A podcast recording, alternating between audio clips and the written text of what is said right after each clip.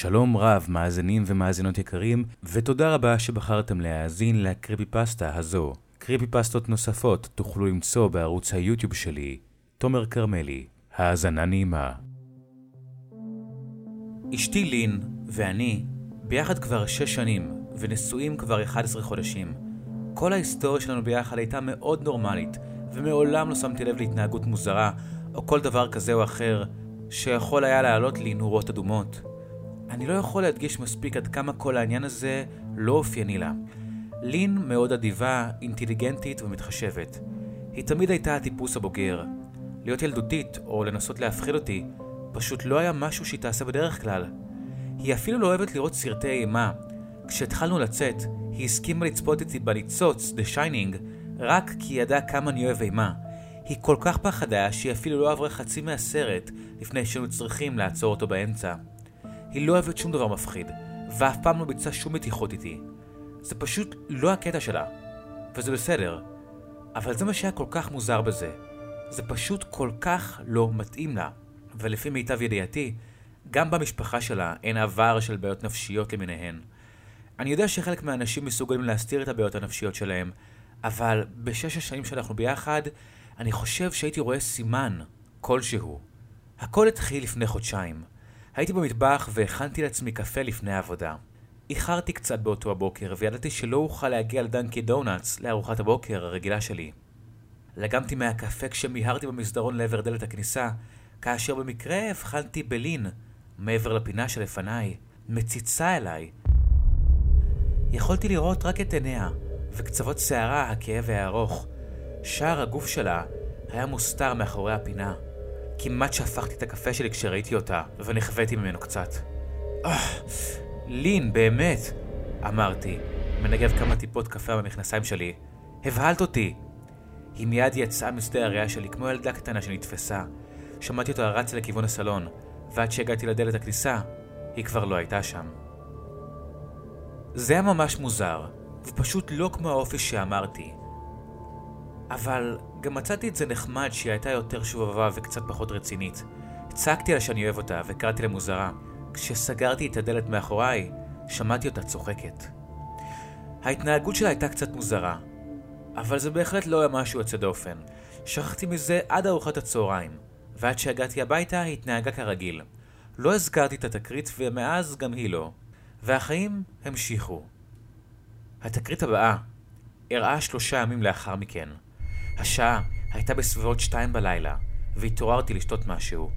עמדתי במטבח, אוחז בקנקן ביץ תפוזים בידי, כשהרגשתי תחושה חזקה שצופים בי. מסיבה כלשהי, הבטתי לרצפה, וראיתי את פניה המכריחות של אשתי, בוהות בי בחזרה.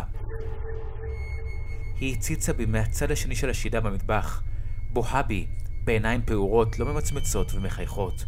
מחייכת, כמו חתול. צרחתי, אני מודה בזה, לא מתוך רוגז, אלא מתוך פחד. משום מה, באותו רגע פחדתי. פחדתי מאשתי. למשמע הצרחה שלי, לין זחלה אל מחוץ לשדה הריאה שלי. ידיה ורגליה הכו ברצפת העריכים כשהיא מיהרה לצאת מהמטבח על ארבע. לא רצתי אחריה, ואפילו לא צעקתי עליה. פשוט עמדתי שם קפוא בהלם. תוהה, איך לעזאזל היא הגיעה לעשות את זה.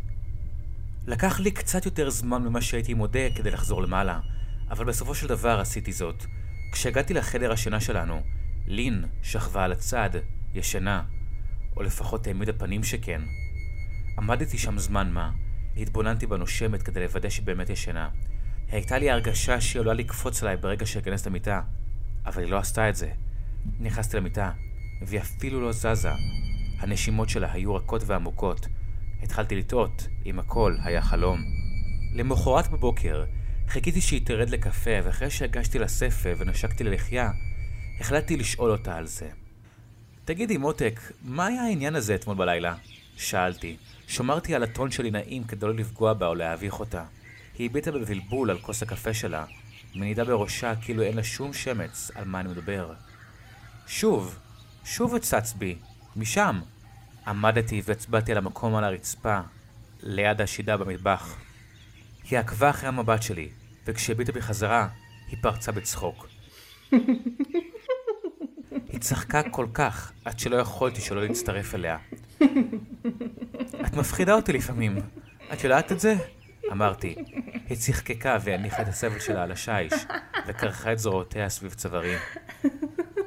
אתה מפחיד אותי כל הזמן, אז אני מניחה שאנחנו שווים. היא אמרה בהתגרות. נפרדנו לשלום ויצאנו לעבודה. תוך כדי נסיעה, כל הזמן חשבתי על כמה מפחיד זה היה לראות אותה, מחייכת אליי ככה, מאחורי השידה. הקולות שהשמיעו ידיה על הרצפה כשהיא זחלה משם. אמרתי לעצמי שרק מנסה לצחוק איתי. רק מנסה להצטרף אליי באהבה שיש לי לאימה. זה לא שפחדתי ממנה, אבל זה עדיין לא היה נראה לי הגיוני. התחלתי לראות אותה מציצה בי יותר ויותר. לפעמים היא הייתה מציצה מאחורי הספה או הווילונות בסלון. פעם אחת היא אפילו הצליחה להיכנס לתא המטען הישן של סבתה שיושב ליד קצה המיטה שלנו. אולי אפילו לא הייתי שם לב בכלל שהיא שם, אם לא הרעשים מהצירים הישנים של תא המטען שהסגירו אותה. היא הזיזה את המכסה מספיק, כך שרק חצי מהפנים שלה הציצו מבעד לפתח. היא חייכה משם כמו פעוטה נרגשת. זה היה מטריד. לא ידעתי אפילו מה לומר לה. כל מה שיכולתי לעשות זה לבעוט בחזרה. כשסוף סוף מצאתי את המילים הנכונות, שאלתי אותה למה לעזאזל היא עושה את זה. היא לא ענתה, וסגרה לאט לאט את המכסה, מסתגרת בתוך תא המטען. פשוט הלכתי משם, מוטרד. לא הבנתי למה היא עושה את זה, אבל ברור שזה שימח אותה. רק קיוויתי שהמשחק הזה יימאס עליה מהר. לין לא הציצה בי במשך השבועיים הבאים. התחלתי לחשוב שהיא סיימה עם המתיחה המוזרה שלה, והרגשתי הקלה. צפינו בתוכנית בנטפליקס לילה אחד, ואמרתי בצחוק שלא ראיתי אותה מציצה בי לאחרונה, ושהיא בטח ויתרה למשחק הריגול שלה. היא הרימה את המבט אליי, ובחיוך קטן, אמרה, אולי פשוט השתפרתי בזה. לא אמרתי כלום, אבל תהיתי אם היא אמרה לי את זה בצחוק, או לא.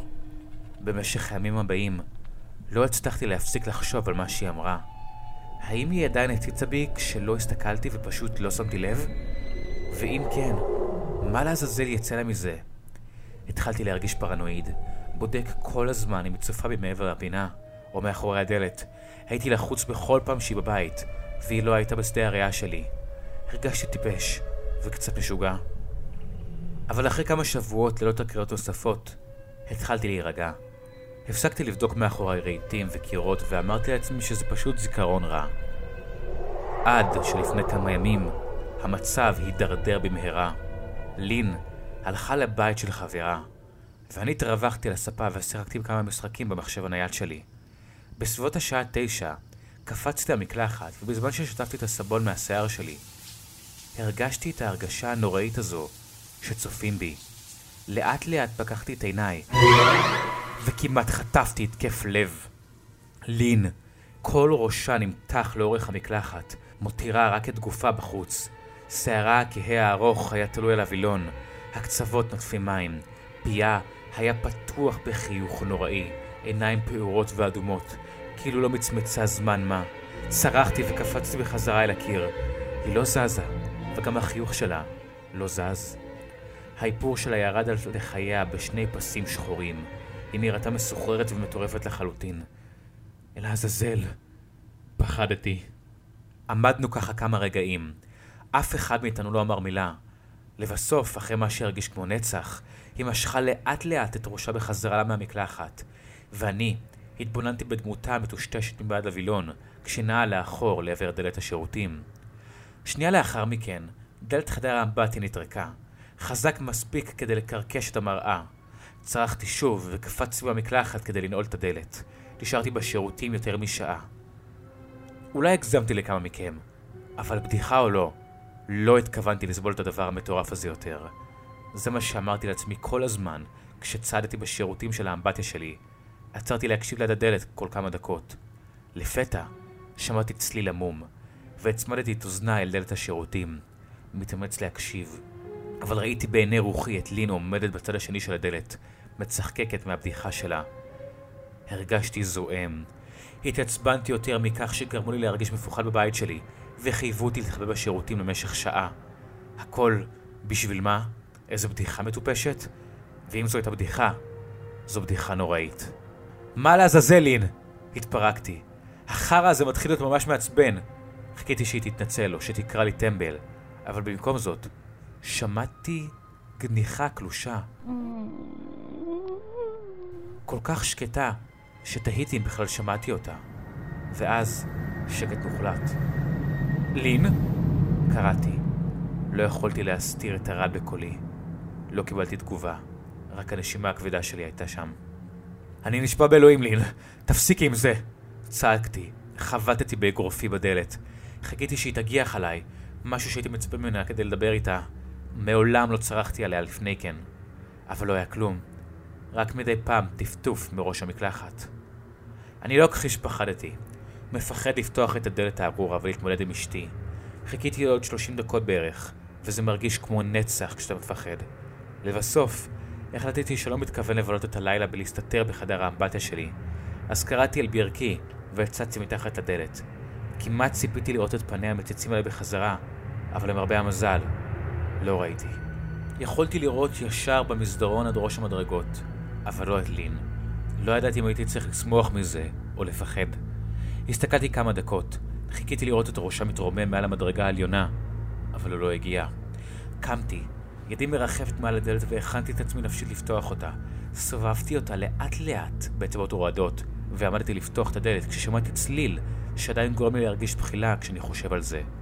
גניחה, חזקה יותר ממקודם, אבל הפעם הצלחתי לדעת מאיפה זה בא.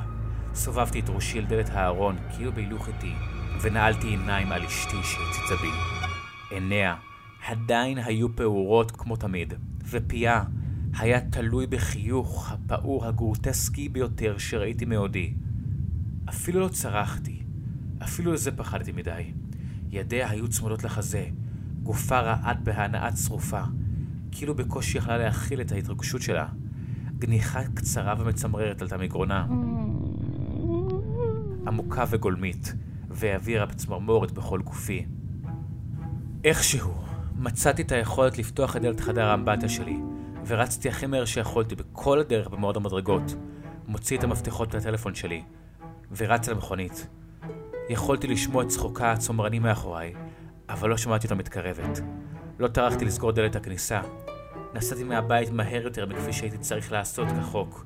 רדתי כל הזמן, מפחד או מקור, אולי קצת בשניהם.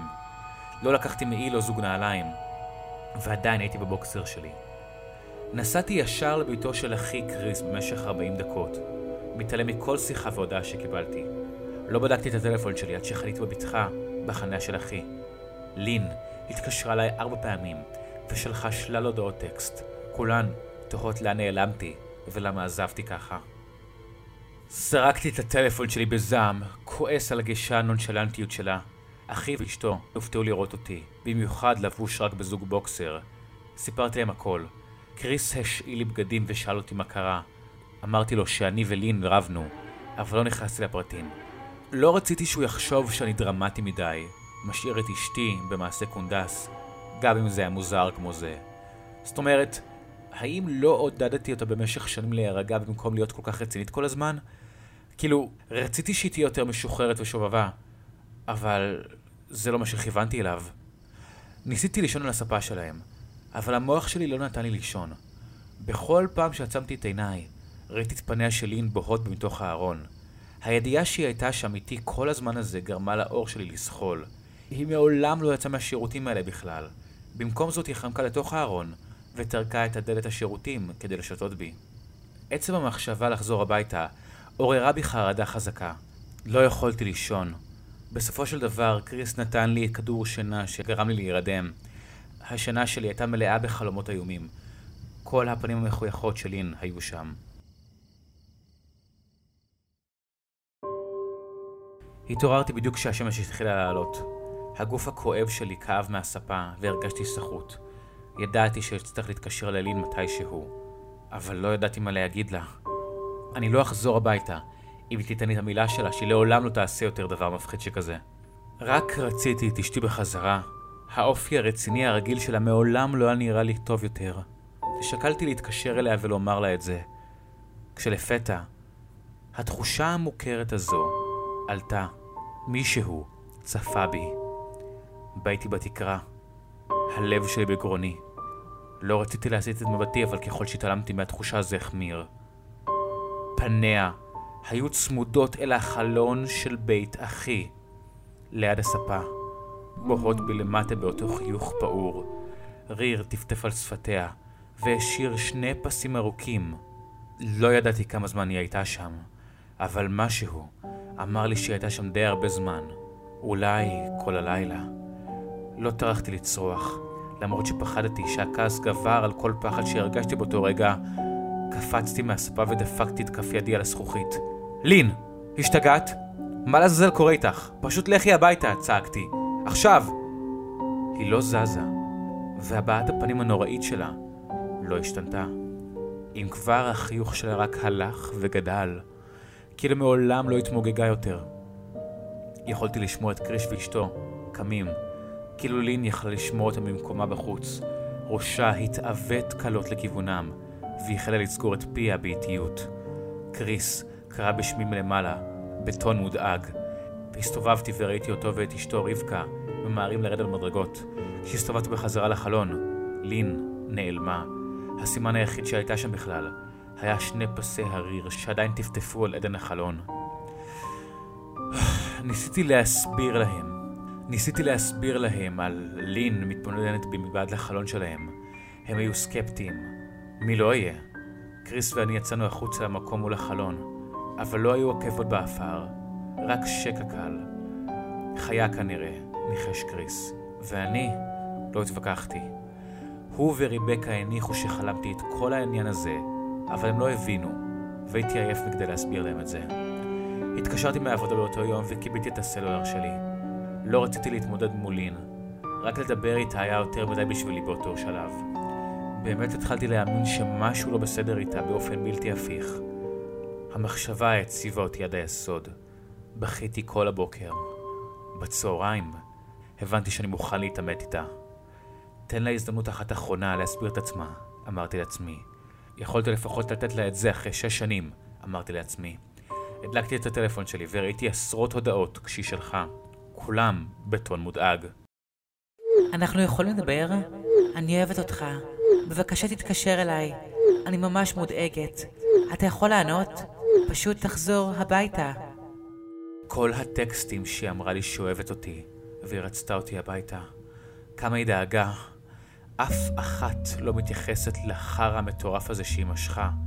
כאילו היא לא התנהגה כמו דמות קריפית מספר של סטיבן קינג. אפילו הטקסטים שלה היו שונים. בדרך כלל היא הייתה שולחת הודעות טקסט רק כדי להגיד לי לקחת כיכר לחם. אפשר היה לחשוב שהיה לה עוד מה להגיד לי אחרי השטויות המוזרות שלה. אני יודע שזה כנראה נראה ילדותי לחלק מכם, אבל אם הייתם רואים איך לין הביטה בי, איך היא נמלטה על ארבע כמו איזה חיית בר, מחייכת אליי מתוך הארון כמו משוגעת, אז אני חושב שהייתם מוצאים את התגובה שלי מוצדקת. בסופו של דבר, נשארתי עם קריס ורבקה ללילה נוסף. לא התעוררתי אתמול עד אחר הצהריים, ולמרבה המזל, הפעם לא ראיתי את פניה של לין מביטים בי מהחלון. אה, אני לא רוצה לחטט, כי, כי זה לא המקום שלי, אבל הריב הזה שלך ושלין, זה משהו שאפשר לתקן? שאלה רבקה. היא הכינה לשנינו סנדוויץ' לארוחת צהריים וידעתי שהיא רוצה לדבר על הנושא הזה. אה, אני לא יודע. אני פשוט... היא, היא כמו אדם אחר. אמרתי, בוחר את המילים שלי בקפידה. עדיין לא הייתי מוכן לספר להם על כל השיגעון הזה שהכה בה. אנשים משתנים, אבל היא עדיין אותה אישה שהתחתנת איתה. אולי, אולי אתם פשוט צריכים לדבר על הבעיות שלכם. מה שלא קורה, אני בטוחה שאפשר לתקן את זה, היא אמרה, תמיד משכינת שלום. אני חושב שזה מעבר לזה עכשיו. אני לא חושב שהדיבור יעזור, אני פשוט לא סומך עליה יותר. אמרתי. המילים צרבו בליבי. התגעגעתי ואהבתי את אשתי. אבל איך יכולתי לחיות עם מישהי כזאת? לחיות בפחד בתמיד לא נשמע מושך מדי. לין אוהבת אותך. היא חייבת להיות מרוסקת לחלוטין, היא אמרה. אני לא יודע, אמרתי. טוב, היא בהחלט נראתה לי ככה. מעולם לא ראיתי אותה כל כך נסערת. מאוד שונה מהלין שאני מכירה, אמרה רבקה. לקחה לי דקה שלמה עד שהמילים שלה באמת שקעו פנימה, וכשהן צלחו, הרגשתי שהפחד שלי מחלחל דרך האור. רגע, למה את מתכוונת? ראית אותה? ראית את לין? שאלתי. רבקה הנהנה באדישות, כאילו העובדה הזו לא הייתה סיוט. אולי בשבילה זה לא היה סיוט. כן, היא עצרה לבקר הבוקר, בדיוק אחרי שקריס יצא לעבודה. היא אמרה ונקטה את הצלחות מהשולחן. אבל לא ראיתי את המכונית שלה. אולי לקחה מונית או משהו כזה. רבקה, מה היא אמרה? היא נכנסה פנימה? שאלתי. זה היה מתחיל לפרוץ לי על המצח. התחלתי להסתכל סביב, בוחן פינות כאילו טורף אורב מאחוריהן. לא, היא רק שאלה אם אתה כבר ער, ואמרתי שאתה לא. שאלתי אם היא רוצה שאעיר אותך, אבל היא אמרה שלא. היא אמרה שעדיף לתת לך לישון. זה הכל? היא לא אמרה שום דבר אחר? שאלתי. לא, אבל היא נראתה נורא. כאילו לא ישנה כמה ימים. אני חושבת שכדאי לך להתקשר אליה. קמתי מהשולחן והודיתי לרבקה על ארוחת הצהריים. הרגשתי טוב יותר בידיעה שלפחות היא לא נכנסה פנימה, ובכל זאת הייתי צריך לבדוק שוב שהדלתות נעולות. חשבתי לעצמי, האם היא חולה? מה שבאמת האמנתי שהייתה חולה. הייתי צריך לנסות להשיג לה את העזרה שהיא צריכה. אבל לא ידעתי אפילו איך להתחיל. לא רציתי להתקשר למשטרה. מה לעזאזל להגיד להם? שאשתי הציצה בי? שהיא מצמררת? עד כמה שהייתה מוזרה, היא לא ביצעה שום פשע. טוב, עדיין לא, בכל מקרה. לא, משטרה זה לא אופציה. ידעתי שבתור בעלה אני מחויב בזכויות שלי שהיא תתחייב. אבל... מה אם היא פשוט תתנהג כרגיל בנוכחותם? לא, לא, לא. אני לא אקרא למשטרה. כל עוד הרופאים לא מצאו סכנה לאחרים או לעצמה, לא תהיה להם ברירה לשחרר אותה אחרי 72 שעות. הרגשתי אבוד ומוצף. אז עשיתי מה שכל בעל בתפקידי היה עושה. התקשרתי לאמא שלה. תאמינו לי, לא רציתי. אמא שלה, מריאן ואני מעולם לא היינו ביחסים טובים. מעולם לא רבנו משהו כזה. היא פשוט לא הייתה אדם חם במיוחד, ולא הייתה ממש קל להסתדר. פגשתי אותה רק פעמיים, ושתי הפעמים היו לביקורים כל כך קצרים. קיבלתי שם את הרושם שלא מאשרת אותי בשביל הבת שלה. אבל המצב הכריח אותי לעשות את זה. ממש לא רציתי לדבר איתה, אבל הייתי צריך לדבר עם מישהו, ומישהו שמכיר את לין יותר טוב ממני. אז חרגתי שיניים, ועשיתי את מה שהייתי צריך לעשות. כן? היא ענתה, כבר נשמעת יותר עצבנית. מריאן? זה אני, בן. יש לך דקה לדבר? שאלתי. אני באמצע כתיבת צ'קים, אבל אם אתה מתעקש, אני מניחה שאוכל להקדיש רגע. על מה אתה רוצה לדבר, בנימין? היא אמרה, בקור רוח. על, על הבת שלך, לין. היא... היא התנהגה בצורה מוזרה, ותהיתי אם יש לך מושג אם יש משהו ש... קצת קשה לי לעקוב אחריך. מה אתה רוצה? היא קטעה אותי ושאלה. כמעט יכולתי לראות אותה עומדת שם בסוודר הדק ובמכנסיים שלה, דופקת את ציפורניה בקוצר רוח על השולחן. רציתי לדעת אם שמת לב להתנהגות מוזרה כלשהי. אולי בעיות נפשיות כלשהן שהיו לה בעבר? שאלתי. הייתה הפסקה ארוכה ולא נוחה מהצד שלה. שקט לא נוח. אחרי כמה שניות היא דיברה. אני לא בטוחה אם זו אחת הבדיחות שלה, בנימין. אבל אם כן, אני לא מוצאת את ההומור בזה. יש לי עניינים לטפל בהם, כמו שאמרתי לך. אז אם לא אכפת לך... היא אמרה, אבל חתכתי אותו לפני שהספיק לדבר. מריאן, זה לא בדיחה. אני באמת מודאג מהבריאות הנפשית של לין. ההתנהגות שלה הייתה מאוד לא יציבה בזמן האחרון. אני מאוד דואג לה, ואני חושב שכאימא שלה, גם את צריכה להיות. אם אתה באמת מודאג ממנה, אז אני מציע שתערב את אנשי המקצוע בתחום הבריאות. אני לא יודעת מה אתה היית מצפה ממני. היא אמרה בזעם. יכולתי להרגיש שהיא רחוקה שניות מהניתוק, ומשום מה, הייתי נואש לא לתת לה. הייתה לי הרגשה שהיא יודעת הרבה יותר ממה שהיא אמרה לי. בבקשה, מריאן, אם לא בשבילי, תעשי את זה בשבילין. ניסיתי. שמעתי נשימה רועדת, כאילו ניסתה להחזיק את דמות הפלדה שלה, אך נכשלה. מריאן? הכל בס... בנימין, אני לא יודעת מה להגיד לך. העצה היחידה שלי זה לפנות לעזרה מקצועית. אל תתקשר לכאן שוב. להתראות. ניסיתי לקרוא לה, אבל היא נתקעה. ניסיתי לעטוף את ראשי סביב השיחה וסירובה לעזור לי. גם אם היא לא אהבה אותי, למה שלא תרצה לעזור לבת שלה? לא הצלחתי להבין את זה. ניסיתי לשחזר את השיחה, נואש למצוא משהו שפספסתי. לאחר זמן מה כמעט ויתרתי. עד שנזכרתי במילים האחרונות שלה אליי. תחפש עזרה מקצועית. היא אמרה את המילים האלה בכמעט דחיפות, כאילו הם חשובים מאוד. למה התכוונה? הנחתי שהייתה מפנה אותי לאנשי מקצוע רפואיים, אבל אולי התכוונה למישהו אחר. מישהו שלא הרגיש בנוח, משום מה, לומר ישירות. או שאולי פשוט הייתי נואש. חיכיתי שקריס יחזור הביתה, ואחרי שיחה ארוכה ומתישה איתו ועם ריבקה, שכנעתי אותם שלין באמת זקוקה לעזרה פסיכיאטרית. ברור שהם היו בהלם, אבל למרבה המזל הם האמינו לי. הם רק רצו לעזור לה, ובכל זאת הם לא חשבו שזה כל כך רציני. מוזר, אבל לא מסוכן, קראו לזה. הם רק אמרו לי שלין חייבת לשחק בסוג של בדיחה מוזרה. אולי ליוטיוב? הציע ריבקה בחצי לב.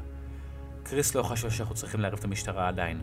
הוא הציע במקום ללכת איתי, לבית שלי בשלין. ואני נהניתי בקלות. הוא חשב שהדרך הטובה ביותר זה לדבר איתה בשלווה. לנסות לשדל אותה ללכת ברצון. הסכמתי לעשות את זה בדרך שלו. לפחות לא הייתי נכנס לבית הזה לבד. נסענו ממש אחרי ארוחת הבוקר. לא היה סיכוי שעשה בלילה. כשנכנסנו לחנייה, הבטן שלי התחילה לעשות סלטות. המכונית שלה לא הייתה שם. דלת הכניסה הייתה פתוחה, ולשבריר שנייה חשבתי שנראה את עיניה בוהות בי שוב. רעדתי והתחלתי להזיע. קריס, לעומת זאת, היה בסדר. הוא חיכה שאפתח את הדלת. הוא היה מאוד תמים. קינאתי בבורות שלו. פתחתי את הדלת ומיד הרחתי ריח ריקבון. גם קריס הריח את זה. הוא נכנס מאחורי לתוך הבית, כשאפו סבל את אותו ריח. במה אתם משתמשים כדי לנקות את הרצפות כאן? שיט! הוא מלמל. שתוק! אמרתי. עיניי התרוצצו סביב כל סימן, אחרי לין. הבית היה שקט וחשוך, למרות השעה עשר בבוקר. כל הווילונות היו סגורים היטב, וסירבו לאפשר לשום אור להיכנס פנימה. עברנו בכל חדר, בדקנו בקפידה, כל מקום שיעשו להסתתר, וקראנו בשמה. למה לעזאזל אתה מסתכל מתחת לספה? שאל קריס. אנחנו לא מחפשים את אשתך? הוא הסתכל עליי כאילו הייתי אידיוט. בוא נעלה למעלה, לחשתי. עלינו למעלה. חדר השינה והאמבטיה היו ריקים. שמתי לב שאחד מדיוקנות החתונה שלי, שהיה תלוי על הקיר לאורך המדרגות, נופץ. המסגרת הייתה תלויה בעקומה. כל הזכוכית הוסרה. באיתי בתמונה, ונוצר לי גוש בגרון. התמונה הזאת הייתה מיד אחרי החתונה שלנו. הבטתי בפניה היפות של לין. לא חלמתי שהפנים היפות שלה אי פעם יהיו מקור אימה עבורי. בדקנו את חדר השינה, אבל הוא היה נראה בסדר לחלוטין. ואז הגענו לשירותים. לא רציתי להיכנס לשם. הפחד שלי מאותו לילה חזר אליי בבת אחת. קריס שם לב והציע להיכנס לבד, אבל לא יכולתי לתת לו לעשות את זה. נכנסנו ביחד, בדקנו כל פינה, ונראה שכל המקום לא נגעו בו מאז שעזבתי. אני לא חושב שהיא כאן, בן. למה שלא תארוז בגדים וננסה לחזור מחר או משהו? אמר גריס. הננתי ונכנסתי לחדר השאלה שלנו, ודחפתי כמה בגדים לתוך שקית. כשבדקתי בתוך הארון שלנו, נתקלתי במקור הריח וסתמתי. הבטתי בהלם במה ששכן בתוך ארון חדר השינה שלי. קריס הספיק לו מבט אחד שקראנו לברוח מהבית. ספוגים בתוך שטיח, לפחות תריסר גלגלי עיניים, כולם מונחים בקפידה, בזוגות. חלקם היו גדולים כמו רבע, וחלקם היו זעירים כמו גולה. הייתי בתדהמה ובזעזוע, בזוגות עיניים שהיא אספה מחיות קטנות. תהיתי איך היא השיגה אותן, ונרעדתי עם המחשבה. אלוהים ישמור. Oh my god! קריס נבהל. חשבתי שקשה לי עם ההתנכרות לנעליים של ריבקה, אבל אשתך אוספת גלגלי עיניים. הוא אמר, בנימין, אני חושב שכדאי שנלך. הוא קרא, יש לי בחילה. בס... בסדר. סגרתי את דלת הארון על הסיוט החדש שלי. יצאתי למסדרון ונשמתי נשימה עמוקה. יכולתי להריח את ריח הריקבון על הלשון שלי ולא יכולתי שלא להתאפק. מי לעזאזל מסדר גלגלי עיניים של חיות בארון? שאלתי את עצמי. אמרתי לך שהיא צריכה עזרה. אמרתי לאחי. היא לא צריכה עזרה, בן. היא צריכה מגרש שדים, הוא אמר. אתה בא או מה? אני לא יכול לסבול את הריח. מילותיו רעדו בגרונו. כשהוא התקדם, יכולתי להרגיש את זה שוב. מישהו התבונן בי, וידעתי שזה לא העיניים בארון. הסתובבתי, עיניי סורקות באיטיות את חדר השינה. ואז שמתי לב לזה, כשראיתי סוף סוף מה פספסנו. מתחת למיטה, מקורבלת על צידה, מתבוננת בנו בהתרגשות של ילד בבוקר חג המולד. הייתה זאת אשתי. היא החזיקה את ידה מתחת הסנטרה, והן רעדו בשקיקה. עכשיו, כשידעתי שהיא שם, יכולתי לשמוע את הרעשים השקטים שהיא משמיעה. מעין צליל שיהוק בגרונה. כאילו התרגשות פשוט גדולה מדי עבורה. זה היה מטריד בלשון המעטה. עיניים פעורות ואותו חיוך ענק. הראש אמר לי לברוח, אבל נשארתי שם. זו הייתה אשתי. לא משנה כמה מעוותת, זאת עדיין הייתה האישה שאיתה התחתנתי. הייתי צריך לעזור לה. לין, אמרתי בשקט. היא לא הגיבה, אבל ראשה נע קדימה ואחורה, בשתי תנועות קטנות ומהירות, כאילו מהנהנת. מותק, אני רק רוצה לעזור לך, בסדר? את, את יכולה לתת לי לעשות את זה? שאלתי. התקרבתי אליה כמו כאילו, כאילו איזה חיה מסוכנת. אני אוהב אותך, לין. אמרתי בשקט והתקרבתי עוד צעד. כתפיה החלו לרעוד, ועיניה גדלו כמו של ינשוף. התכופפתי כדי שאוכל לראות אותה טוב יותר, ומיד ראיתי את הדם. ידיה היו מכוסות במלא דם. הן רעדו ככל שהתקרבתי, כאילו בקושי יכולה להכיל את עצמה. לין, את נפצעת? את מדממת, אמרתי.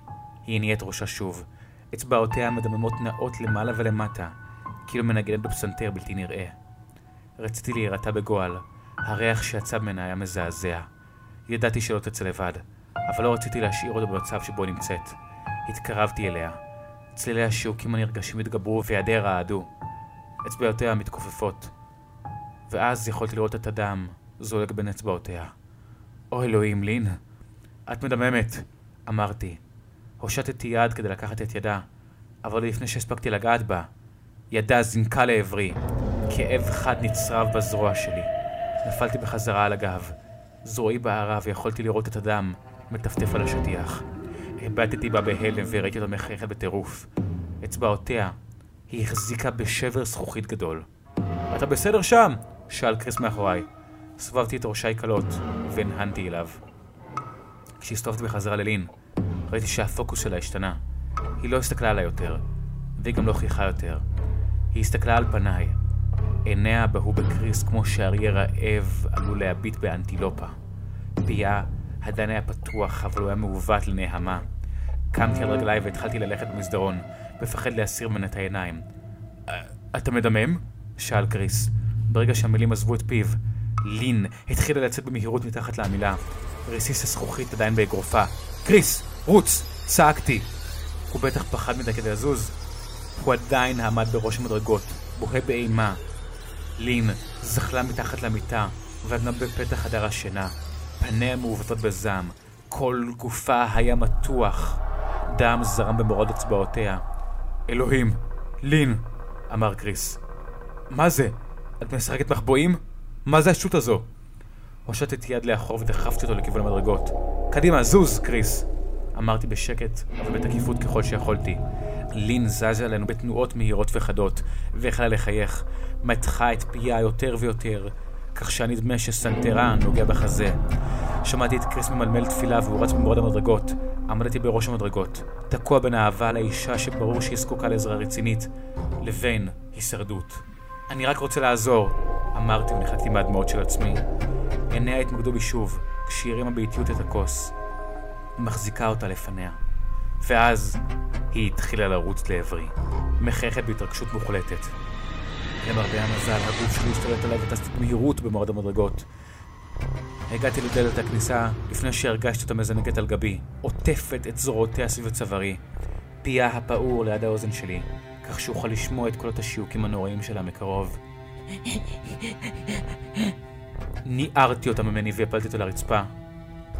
הרגשתי כאב צורב בגב כשהיא נפלה, אבל פתחתי את הדלת הקדמית ונעלתי את המכונית שלי. קריס עמד בחצר הקדמית ודיבר בטלפון במשטרה. לא אמרתי מילה. רצתי למכונית שלי וקפצתי פנימה. קריס קלט את הרמז והלך אחריי. עדיין על הקו, עם המשטרה. התבוננתי במראה האחורית, בטוח שאראה אותה שם. רצה אחרינו. אבל היא אף פעם לא עשתה זאת. הלכתי ישר למיון וקיבלתי 11 תפרים בזרוע ושלושה בגב. השוטרים שאלו הרבה שאלות ואני מספר להם שוב ושוב את הסיפור. הם חזרו לבית לעשות חיפוש, אבל כמובן, לין לא הייתה שם.